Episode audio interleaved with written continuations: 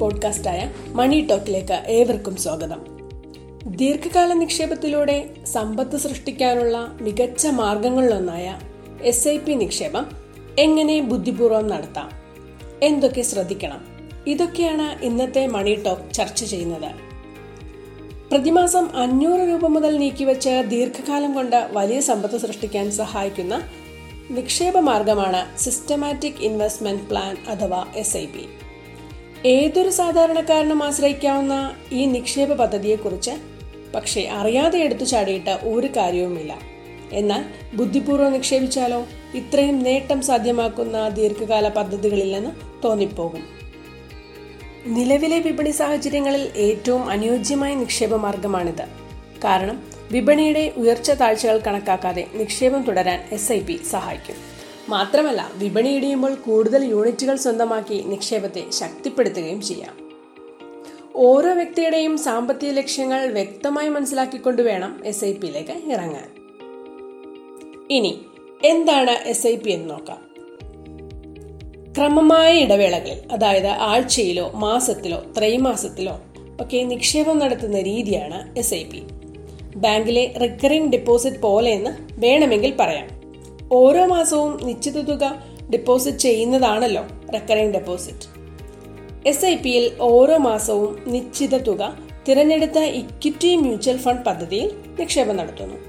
ഓഹരി വിപണിയിലെ ഉയർച്ച താഴ്ചകൾക്കൊന്നും മുഖം കൊടുക്കാതെ അച്ചടക്കത്തോടെ ക്രമമായി എല്ലാ മാസവും നിശ്ചിത തീയതിയിൽ ഈ നിക്ഷേപം നടത്തിക്കൊണ്ടിരിക്കുന്നു. ഏത് ആസ്തിയിലും എസ് ഐ പി രീതിയിൽ നിക്ഷേപം നടത്താമെങ്കിലും ഇക്വിറ്റി മ്യൂച്വൽ ഫണ്ട് നിക്ഷേപത്തിനാണ് എസ് ഐ പി ഏറ്റവും യോജിച്ചതായി കാണുന്നത്. പ്രതിമാസമോ ത്രൈമാസമോ ആയി ചെറിയ തുകകൾ നിക്ഷേപം നടത്തുവാൻ അനുവദിക്കുന്നു എന്നതാണ് ഇതിന്റെ ഏറ്റവും ആകർഷകമായ വശം. അതായത് ഓരോ മാസവും ഒരു നിശ്ചിത ദിവസത്തെ നെറ്റ് അസറ്റ് വാല്യൂവിൽ മ്യൂച്വൽ ഫണ്ടിന്റെ യൂണിറ്റുകൾ വാങ്ങുന്നു. വിപണിയുടെ കയറ്റിറക്കങ്ങളിൽ ആശങ്കപ്പെടാതെ വിപണിയുടെ ഉയർച്ചയും താഴ്ചയും ഒരുപോലെ അവസരമാക്കാൻ എസ് ഐ പി നിക്ഷേപത്തിലൂടെ സാധിക്കും.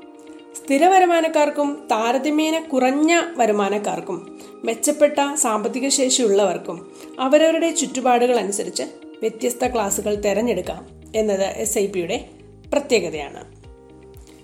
ആദ്യമേ തന്നെ മികച്ച മ്യൂച്വൽ ഫണ്ട് പദ്ധതി കണ്ടെത്തുക. ഇതിന് വിദഗ്ധരുടെ സഹായം തേടണം. ഫോട്ടോയുള്ള തിരിച്ചറിയൽ രേഖ. ഇപ്പോൾ ആധാറാണ് എല്ലാവരും ആവശ്യപ്പെടുന്നത്. പിന്നെ വിലാസം തെളിയിക്കുന്ന രേഖ പാൻ കാർഡ് ബാങ്ക് അക്കൗണ്ട് എന്നിവയുണ്ടെങ്കിൽ ബാങ്കുകൾ വഴി അല്ലെങ്കിൽ മ്യൂച്വൽ ഫണ്ട് സ്ഥാപനങ്ങളോ ബ്രോക്കിംഗ് സ്ഥാപനങ്ങളോ വഴി എസ് ഐ പി ആരംഭിക്കാം. തുടങ്ങുമ്പോൾ കുറച്ചു മാസത്തേക്കുള്ള ചെക്ക് മുൻകൂർ നൽകേണ്ടി വരാറുണ്ട്. ഇനി എത്ര രൂപ ഇതിൽ നിക്ഷേപിക്കണം? Longer the period more the wealth എന്ന തത്വമാണ് എസ് ഐ പി നിക്ഷേപത്തിന്റെ കാതൽ. എല്ലാ മാസവും ഒരു നിശ്ചിത തുക നിശ്ചിത ദിവസം ദീർഘകാലത്തേക്ക് നിക്ഷേപിക്കുന്ന രീതി. നിക്ഷേപ കാലയളവ് എത്രമാത്രം കൂടുന്നുവോ അത്രത്തോളം റിട്ടേൺ കൂടുന്നതായി കാണാം. അതായത് വലിയ തുകയ്ക്കുള്ള എസ് ഐ പികൾ കുറച്ചു കാലത്തേക്ക് തുടരുന്നതിനേക്കാൾ പ്രയോജനപ്രദമാണ് ചെറിയ തുകകൾ ദീർഘകാലത്തേക്ക് എസ് ഐ പി ആയി നിക്ഷേപിക്കുന്നത്. ഓഹരി വിപണിയിലെ ചാഞ്ചാട്ടങ്ങൾ എസ് ഐ പി അത്രയ്ക്ക് ബാധിക്കില്ല. കാരണം ഓഹരി വിപണിയുടെ താഴ്ചയിലും ഉയർച്ചയിലും നമ്മൾ തുടർച്ചയായി നിക്ഷേപം നടത്തുന്നുണ്ട്. എന്നാൽ എത്രമാത്രം സിസ്റ്റമാറ്റിക് ഇൻവെസ്റ്റ്മെന്റ് പദ്ധതികളെ ആശ്രയിക്കാം എന്ന ചോദ്യത്തിന് കൃത്യമായ ഉത്തരം പറയാൻ കഴിയില്ല.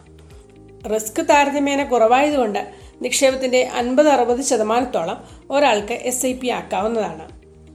എന്നാൽ മറ്റ് നിക്ഷേപ രീതി ഒന്നുമില്ലാതെ എസ് ഐ പിയെ മാത്രം ആശ്രയിക്കരുത്. മറ്റ് നിക്ഷേപ പദ്ധതികളും വിദഗ്ധോപദേശത്തോടെ നടത്തുക. ഒപ്പം എസ് ഐ പി ഇനി എന്തൊക്കെ ശ്രദ്ധിക്കണമെന്ന് നോക്കാം. ഓഹരി വിപണിയിലെ കയറ്റിറക്കങ്ങളും എസ് ഐ പി നിക്ഷേപവും തമ്മിൽ നേരിട്ട് ബന്ധമുണ്ട്.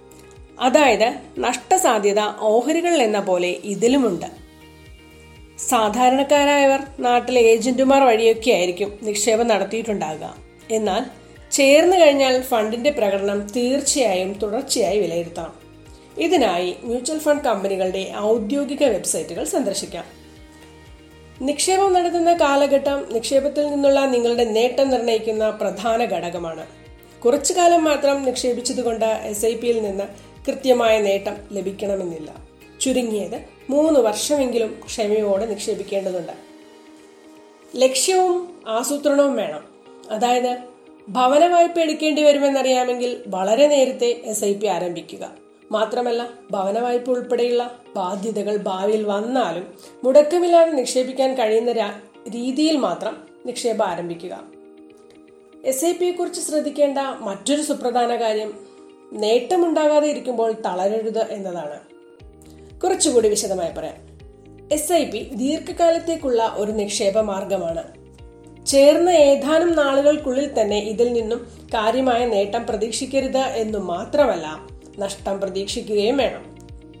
കാരണം എസ് ഐ പി നിക്ഷേപം ഓഹരി വിപണിയുടെ കയറ്റിറക്കങ്ങളുമായി ബന്ധപ്പെട്ടിരിക്കുന്നു. എന്നാൽ ദീർഘകാലത്തിൽ ഇത് നിങ്ങൾക്ക് മികച്ച സാമ്പത്തിക സുരക്ഷ നൽകും. ഈ സത്യം മനസ്സിലാക്കി വേണം നിക്ഷേപത്തിലേക്ക് ഇറങ്ങാൻ. ഇതൊക്കെയാണ് എസ് ഐ പി എൽ നിക്ഷേപിക്കും മുമ്പ് നിങ്ങൾ തീർച്ചയായും പഠിച്ചിരിക്കേണ്ട കാര്യങ്ങൾ. ഇന്നത്തെ മണി ടോക്ക് പൂർണമാകുകയാണ് അടുത്തയാഴ്ച മറ്റൊരു വിഷയവുമായി Dhanam personal finance podcast money talk എത്തും.